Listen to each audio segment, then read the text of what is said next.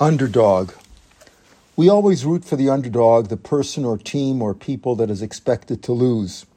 Thus, many are excited and support the Morocco soccer team, who was expected to fall to greater teams and made it instead to the World Cup semifinals.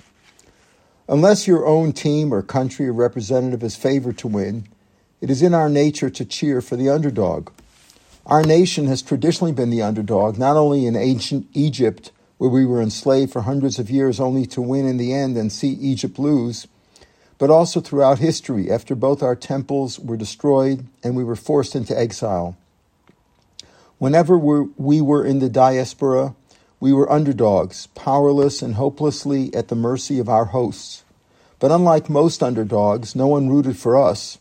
Either publicly or in private, they all wished we would just succumb and disappear. Even when we regained our independence in 1948 and defeated five invading Arab countries, we were still considered underdogs up until the 1967 war, after which our strength was recognized by all and resented by most. No one but we ourselves roots for us, and any outside support we do receive is motivated by self interest on the part of other countries.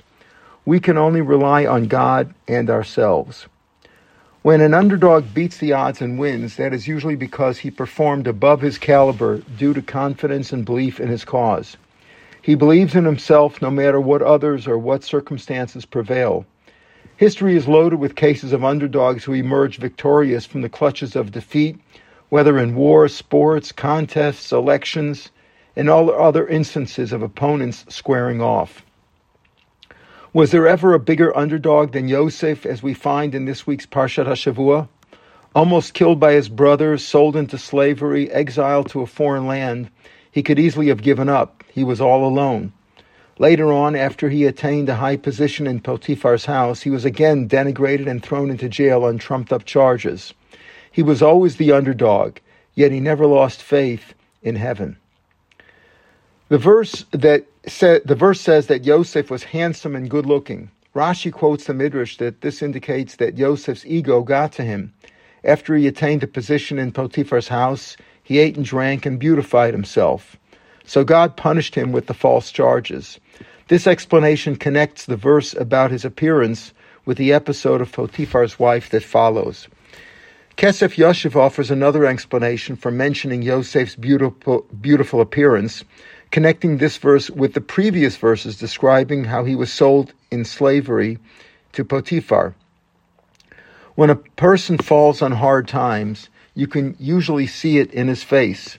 Just by looking at an acquaintance, you can determine his mood and position. Joseph was so righteous and his belief in heaven was so strong that despite all of his travails, he never lost his confidence, trust, and love of God. He knew what Nochem Ish Gamzu always said generations later Gamzu Latova. Everything that happens is for the good. And the proof of this was Yosef's beautiful appearance. Just by looking at him, you could tell that he wasn't troubled, but rather confident that despite being the underdog, he would eventually win with God's help. Never lose hope. Shabbat Shalom.